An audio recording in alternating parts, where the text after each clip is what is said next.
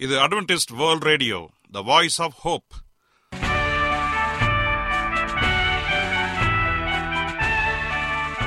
வணக்கம்.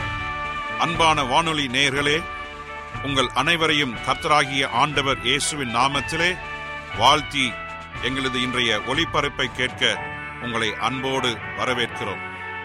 பரலோக வாழ்க்கைக்கு வழிகாட்டக்கூடிய எங்களது ஒளிபரப்பில் இன்று இடம்பெற இருக்கும் நிகழ்ச்சிகள் உடல் ஆரோக்கியத்தை குறித்த செய்திகள் ஆன்மீக சிந்தனைக்கான தேவ செய்திகள் மற்றும் காதுக்கு இனிய கீதங்கள்.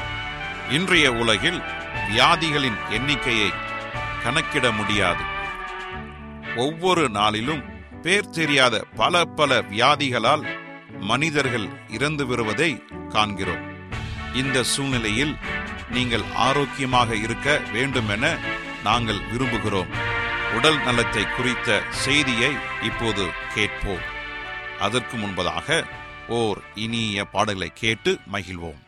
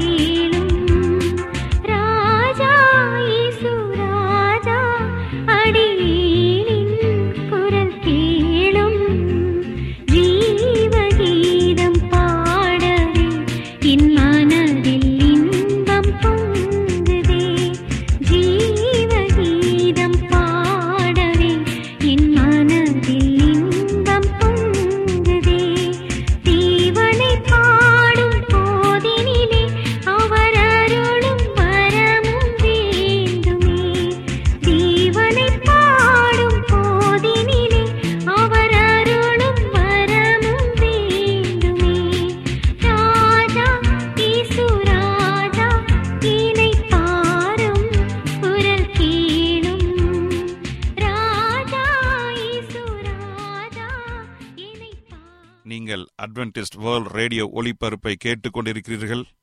எங்களுடைய முகவரி அட்வென்டிஸ்ட் வேர்ல்ட் ரேடியோ தபால் பெட்டி எண் ஒன்று நான்கு நான்கு ஆறு Salisbury Park Market Yard Post Pune நான்கு ஒன்று ஒன்று பூஜ்ஜியம் மூன்று ஏழு மகாராஷ்டிரா இந்தியா. எங்களுடைய இமெயில் முகவரி AWR Tamil at Gmail dot com இப்பொழுதும் நாம் தேவ வசனத்தை தியானிக்கும் வேலைக்குள்ளாக வந்திருக்கிறோம். இன்றைய தேவ செய்தியை சகோதரர் ஜே எஸ் செல்வன் அவர்கள் வழங்க இருக்கிறார் ஞானஸ்நானம். கிறிஸ்துவுக்குள் அன்பான தேவ பிள்ளைகளே உங்கள் அனைவரையும் இந்த அட்வென்டிஸ்ட் உலக வானொலி நிகழ்ச்சியின் வாயிலாக சந்திப்பதிலே மிக்க மகிழ்ச்சி அடைகிறேன். உங்கள் அனைவரையும் ஆண்டவர் இயேசுவின் நாமத்தில் வாழ்த்துகிறேன். நேயர்களே எங்களது அனுதின நிகழ்ச்சிகளை எங்களுடைய இணையதள பக்கத்திலும் கேட்டு மகிழலாம். எங்களுடைய இணையதள முகவரி W W W dot A W R dot ORG அதில் தமிழ் மொழியை தேர்வு செய்து பழைய ஒளிபரப்பையும் கேட்கலாம். அதே போல உங்களிடத்தில் ஸ்மார்ட் போன் இருந்தால் ஏடபிள்யூஆர் த்ரீ சிக்ஸ்டி என்ற மொபைல் ஆப்பை பயன்படுத்தி எங்களுடைய அனைத்து நிகழ்ச்சிகளையும் கேட்டு மகிழலாம். உங்களிடத்தில் ஏதாவது சந்தேகங்கள் கருத்துகள் அல்லது ஜெப விண்ணப்பம் இருந்தால் நாங்கள் உடனடியாக வரவேற்கிறோம். தயவாய் எங்களோடு தொடர்பு கொள்ளுங்கள். உங்களுக்காக ஜெபிக்க நாங்கள் காத்து கொண்டிருக்கிறோம். இந்த நிகழ்ச்சியின் முடிவில் சொல்லப்படுகிற எல்லா தொடர்பு எண்ணையும் பயன்படுத்தி எங்களை தொடர்பு கொள்ளுங்கள். கர்த்தர் உங்கள் அனைவரையும் ஆசீர்வதிப்பாராக. இப்பொழுது நாம் தேவ செய்திக்குள்ளாக கடந்து செல்வோம். ஒரு சிறிய ஜெபத்தோடு செல்வோமா? கிருபையுள்ள நல்ல ஆண்டவரே இந்த நல்ல வேலைக்காக நன்றி செலுத்துகிறோம். இந்த நாளிலே உம்முடைய வார்த்தைகளை குறித்து தியானிக்கும்படியாக இந்த சந்தர்ப்பத்தை கொடுத்தமைக்காக நன்றி. தகப்பனே நாங்கள் எங்கள் ஆவிக்குரிய வாழ்க்கையில பலப்படும்படியான சத்தியங்களை படித்து வருகிறோம். ஆண்டவரே எங்களோடு கூட இருந்து உம்முடைய ஆவினுடைய துணை எங்களை வழிநடத்தி நல்ல சத்தியத்தை அறிந்து கொள்ள வழிநடத்தும்படியாகவும் கேட்கிற யாவருக்கும் சமாதானத்தையும் சந்தோஷத்தையும் அருளும்படியாய் இயேசுவின் நாமத்தில் கேட்கிறோம். நல்ல பிதாவே. ஆமேன். இன்றைய தியானத்திற்காக நாம் எடுத்துக்கொண்ட ஒரு தலைப்பு ஞானஸ்நானம். இன்றைக்கு இந்த ஒரு வார்த்தையை குறித்து பேப்டிசம் ஞானஸ்தானத்தை குறித்து அநேகர் பல்வேறு கேள்விகளை எழுப்புகிறார்கள். இன்னைக்கு கிறிஸ்தவர்கள் அல்லாத மற்ற மத நண்பர்கள் சொல்லுகிற ஒரு காரியம் மதம் மாற்றுகிறார்கள் மதம் மாற்றுகிறார்கள் என்று சொல்லி தவறான காரியத்தை சொல்லிக் கொண்டிருக்கிறார்கள். ஆனால் கிறிஸ்தவர்களுக்கு மட்டும்தான் தெரியும் ஞானஸ்தானம் என்றால் என்ன? மனமாற்றம் என்றால் என்ன? மதமாற்றம் என்றால் என்ன? இதை மிக முக்கியமாக தெரிந்து வைத்திருக்க வேண்டும். இன்னைக்கு மதம் வேறு மனம் வேறு. மதத்தை யாரும் மாற்றுவதல்ல மனதை மாற்றுகிற சம்பவம் தான் நடக்கின்றது. ஞானஸ்தானம் வரும் பொழுது பழைய மனிதனை நாம் ஒப்பு கொடுத்து ஒரு புதிய மனிதனாக கிறிஸ்துவுக்குள்ளாக நாம் பிறக்கிறோம். ஆகவே மனம் இங்கே மாற்றப்படுகிறது. தவறான எண்ணங்கள் கொண்டிருந்த அந்த மனம் இப்போது இயேசுவின் சிந்தை உடையதாக கிறிஸ்துவை பின்பற்றுகிற ஒரு இருதயமாக மாறுகிறது. இதுதான் கிறிஸ்துவ அனுபவத்தில் மிக முக்கியமான நிகழ்வு. ஆண்டவர் இயேசு கிறிஸ்து இந்த ஞானஸ்நானத்தை குறித்து அதிகமாக பேசியிருக்கிறார். ஏனென்றால் இயேசு கிறிஸ்துவே மிகப்பெரிய ஒரு உதாரணமாக நமக்கு இருந்திருக்கின்றார்.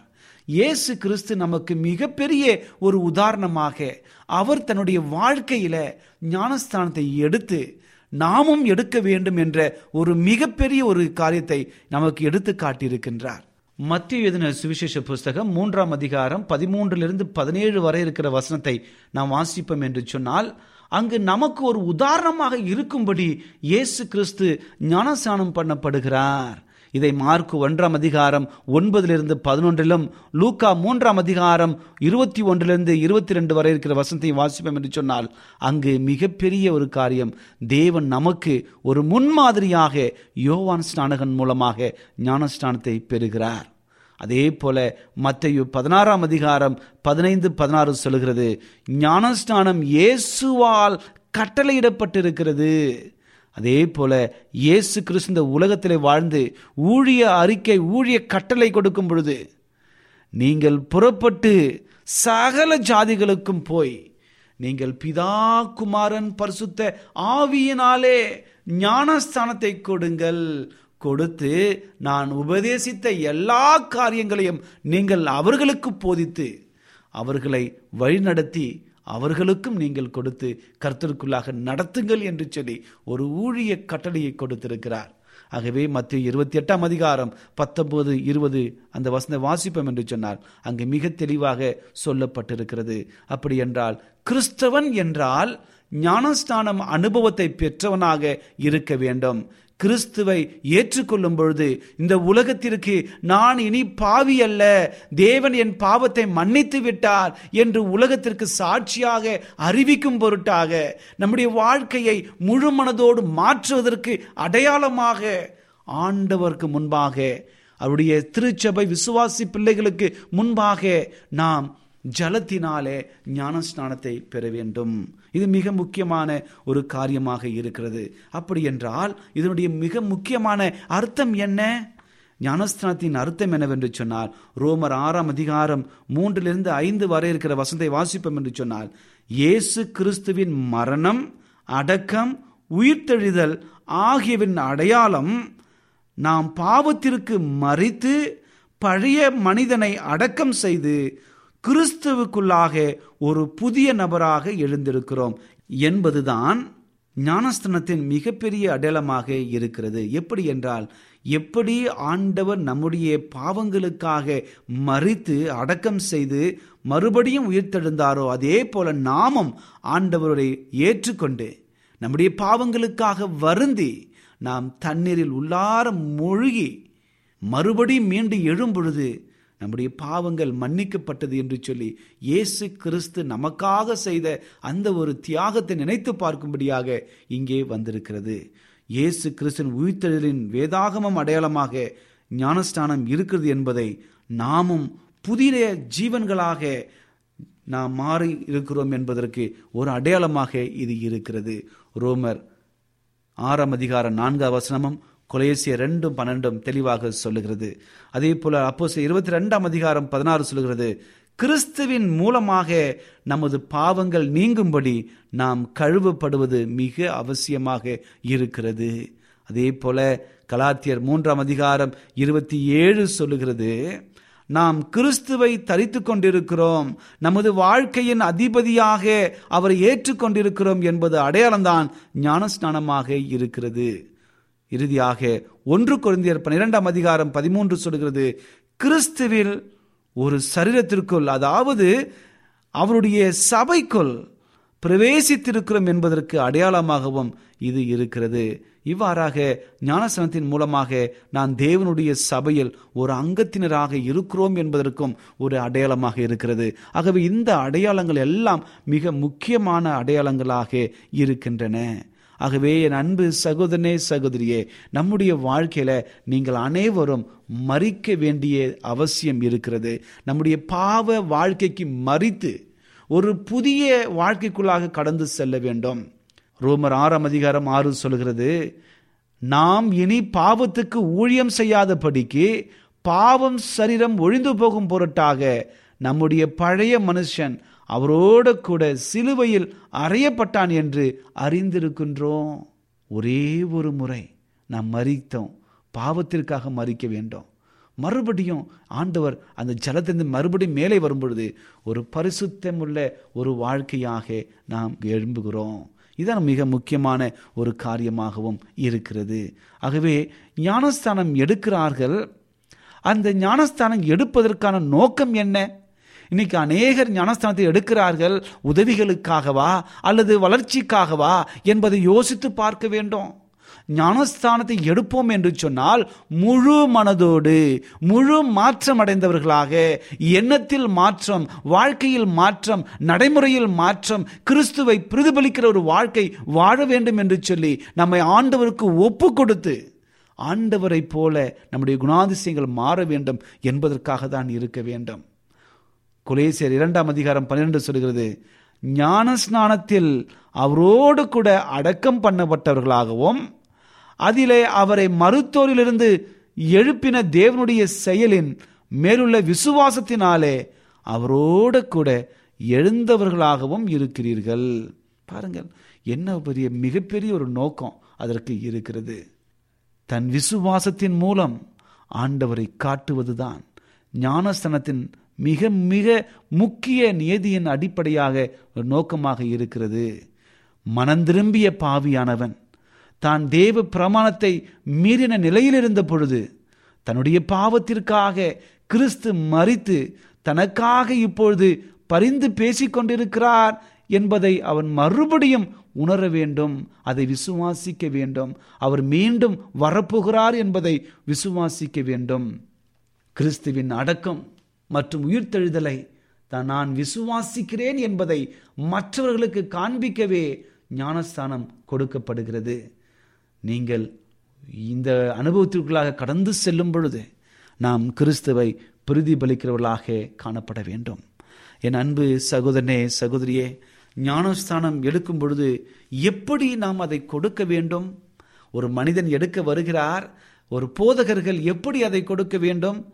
பாருங்கள் ரோமர் ஆறாம் அதிகாரம் நான்கு சொல்கிறது நான் கிறிஸ்துவுடனே அடக்கம் பண்ணப்பட்டோம் என்கிற மனநிலையிலே அந்த ஒரு வாலிப சகோதர சகோதரிகள் வர வேண்டும். அந்த ஞானஸ்தானத்தை எடுக்கிறவர்கள் அது முழு மனதோடு வர வேண்டும். அவருடைய மரணத்தின் சாயலை நாம் இணைக்கப்பட்டிருக்கிறோம் என்பதை உணர வேண்டும். ஞானஸ்தானத்திலே அவரோடு கூட அடக்கம் பண்ணப்பட்டிருக்கிறோம் என்று சொல்லியும் நினைக்க வேண்டும். இயேசு ஞானஸ்தானம் பெற்று ஜலத்தில் கரையேறுவுடனே ஒரு அற்புதமான ஒரு காரியங்கள் நடைபெற்றது. தேவனுடைய வல்லமையை பெற்றார் என்று சொல்லி பார்க்கின்றோம்.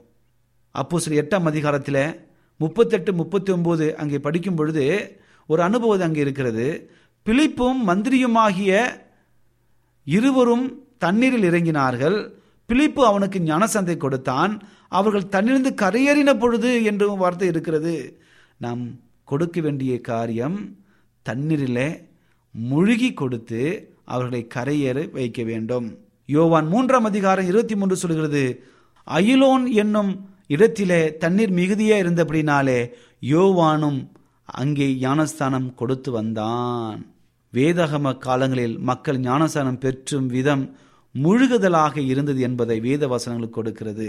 பாருங்கள் ஞானஸ்தானத்தை கொடுக்கிற அந்த முறை முழுகுதல் ஆங்கிலத்தை இம்மர்ஷன் சொல்வார்கள்.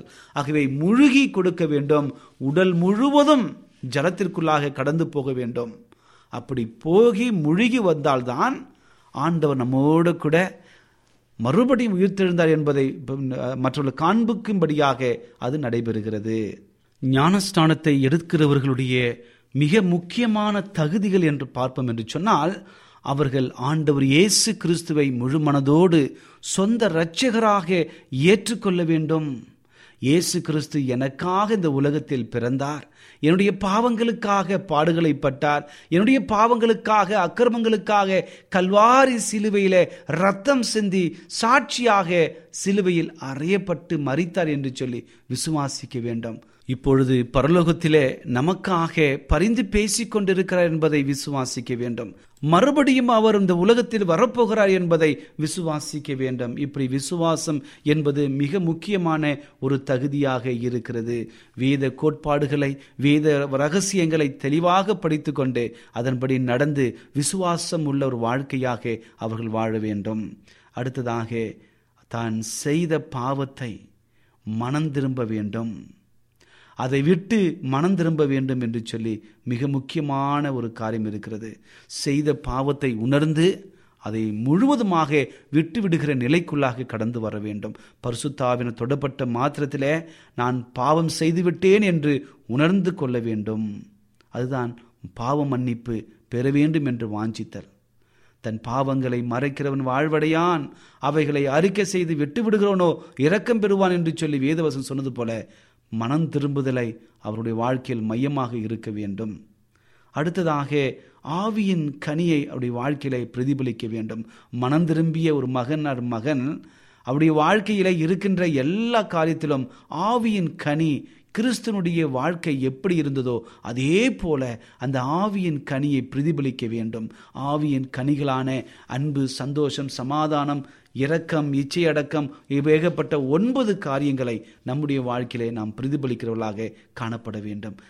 கலாத்தியர் ஐந்தாம் அதிகாரத்தில் சொல்லப்பட்டது போல ஆவியின் கனியை உடையவர்களாக பிரதிபலிக்கிறவர்களாக காணப்பட வேண்டும். அடுத்ததாக ஒரு மகன் ஞானஸ்தனுக்குள்ளாக கடந்து வருகிறான் என்று சொன்னால் அவனுடைய வாழ்க்கையில் அநேக காரியங்கள் தேவனுக்காக இருக்க வேண்டும். மக்களுக்கு முன்பாக வாக்குறுதிகளை எடுத்து நான் இனி செய்ய மாட்டேன். இந்த காரியங்களுக்கெல்லாம் நான் கீழ்ப்படிவேன் என்று சொல்லி தேவனுடைய இந்த சட்ட திட்டங்களை அவனுக்கு முன்பாக வாசித்து அவற்றுக்கு ஒப்பு கொடுப்பேன் என்று சொல்லி சாட்சி பகர சொல்ல வேண்டும். அடுத்ததாக நாம் மிக ஜாக்கிரதையாக ஞானஸ்தானத்திற்குள்ளாக நாம் கடந்து சென்று தேவனுடைய நாமத்தை நாம் மகிமைப்படுத்த வேண்டும். மனம் திரும்புகிற ஒவ்வொருவரும் தேவனை எப்பொழுதும் நேசிக்கிறவர்களாக இருக்க வேண்டும். எந்த நேரத்திலும் தேவனுடைய நாமத்திற்கு விரோதமாகவோ அல்லது பின்வாங்கி போகாமல் இருக்க நாம் முழு முயற்சிகளையும் எடுக்க வேண்டும். அதற்காக சத்தியங்களை மிக தெளிவாக அவர்களுக்கு போதிக்க வேண்டும். அப்படி போதித்தால்தான் அதிலே நிலைத்திருப்பார்கள். சத்தியத்திலே நிலைத்திருக்கும்படி செய்ய வேண்டும். இன்னைக்கு அநேக திருச்சபைகளில் ஞானஸ்தானத்தை எடுக்கிறார்கள். உடனடியாக பின்வாங்கி போயிருக்கிறார்கள்.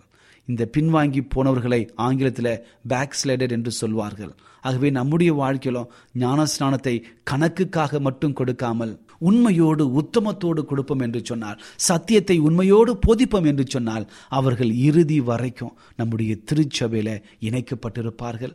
கிறிஸ்துவோடு இணைக்கப்பட்டிருப்பார்கள். ஆம் எனக்கு அன்பான சகோதரனே சகோதரியே தேவ வசனங்கள் எல்லாம் நமக்கு தெளிவாக சொல்லுகிறது. இயேசு கிறிஸ்து இந்த உலகத்திலே வாழ்ந்த பொழுது ஞான ஸ்நானத்தை குறித்து அதிகமாக பேசி ஒரு உதாரணமாக இருந்தார். அதே போல அவருடைய சீஷர்களும் ஞானஸ்தானத்தை கொடுத்து விசுவாச பிள்ளைகளை உற்சாகப்படுத்தி சத்தியத்தின் பாதையிலே நடத்தினார்கள்.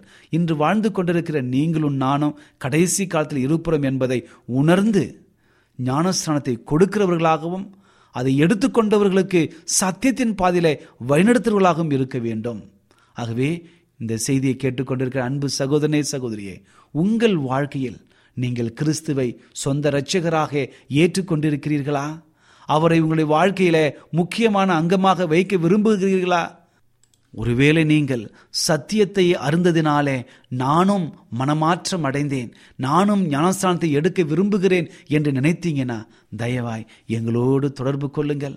நாங்கள் உங்களோடு வந்து ஞானஸ்தானத்தை கொடுத்து கர்த்தருக்குள்ளாக சத்தியத்திற்குள்ளாக வழிநடத்த நாங்கள் காத்து கொண்டிருக்கிறோம். இந்த செய்தியை கேட்டுக்கொண்டிருக்கிற அன்பு சகோதரே சகோதரியே இந்த செய்திகளின் மூலமாக உங்கள் பாவங்களை குத்தப்பட்டு உணர்த்தப்பட்டு பரிசுத்தாவினால் நீங்கள் நிரப்பப்பட்டவர்களாய் ஐயோ நான் செய்தது பாவம் என்று சொல்லி நினைத்தீர்கள் என்று சொன்னால் இப்பொழுதே இரட்சகராகிய ஆண்டவர் இயேசு கிறிஸ்துவை ஏற்றுக்கொண்டு உங்கள் வாழ்க்கையை தேவனுக்கு முன்பாக தத்தம் செய்யுங்கள். அதற்கு சாட்சியாக ஞானஸ்தானத்தை எடுக்க முன் வாருங்கள். நீங்கள் பரிசுத்தாவினால் உந்தப்பட்டீர்கள் என்று சொன்னால் நானும் உலகத்திற்கு முன்பாக சாட்சியிடுகிறேன் என்று சொல்லி யாராவது உங்களுடைய வாழ்க்கையை தேவனுக்கு ஒப்பு கொடுக்க முன் வந்தால் தயவாய் எங்களோடு தொடர்பு கொள்ளுங்கள். நாங்கள் உங்களோடு வந்து ஞானஸ்தானத்தை கொடுத்து சத்தியத்தின் பாதையிலே வழிநடத்த காத்து கொண்டிருக்கிறோம். நீங்கள் அப்படி ஒரு பொருத்தனை செய்வீர்கள் என்று சொன்னால் கர்த்தர் உங்கள் வாழ்க்கையில் மிகப்பெரிய ஆசீர்வாதங்களை கொடுத்து அற்புதமாக வழிநடத்த காத்து கொண்டிருக்கிறார். ஆகவே என் அன்பு சகோதரனை சகோதரியை சோர்ந்து போகாமல் கலங்காமல் தேவனுக்காக நிலைத்து நில்லுங்கள். கர்த்தர் உங்களை மேன்மையாக வைப்பார். உங்கள் துக்கம் சந்தோஷமாக மாறும். கர்த்தர் உங்கள் அனைவரையும் ஆசீர்வதிப்பாராக. ஜெபிப்போமா? கிருபையுள்ள நல்லாண்டவரே இந்த நல்ல வேலைக்காக நன்றி செலுத்துகிறோம். இந்த நாளிலே ஞானஸ்நானத்தை குறித்து எங்களோடு கூட பேசியமைக்காக நன்றி. ஆண்டவரே நீர் இந்த உலகத்திலே ஒரு சாட்சியாக முன் உதாரணமாக வாழ்ந்து ஞானஸ்தானத்தை எடுத்தீங்க தகப்பனே. உம்முடைய சீஷைகள் செய்தார்கள் உம்மை சார்ந்தவர்கள் அதை பின்பற்றி இருக்கிறார்கள் தகப்பனே. நாங்களும் இப்பொழுது பின்பற்றுகிறோம். இந்த நாளில் எங்களோடு இந்த செய்தியை கேட்டுக்கொண்டிருக்கிற ஒவ்வொருவரையும் ஆசீர்வதிங்க. அவருடைய வாழ்க்கையிலும் ஞானஸ்தானம் என்ற அனுபவத்திற்குள்ளாக கடந்து செல்ல வழிநடத்தும்படியாக ஜெபிக்கிறேன். இந்த செய்தியை கேட்டுக்கொண்டிருக்கிறவர்கள் யாராவது ஒருவர் இந்த சத்தியத்தை கேட்டு என் வாழ்க்கை பாவத்தில் அழிந்து கொண்டிருக்கிறது என்று சொல்லி பரிசுத்தாவினால் உணர்ந்தால் இந்த நேரத்திலே தகப்பனே அவர்களை கண்ணோக்கி பாருங்க.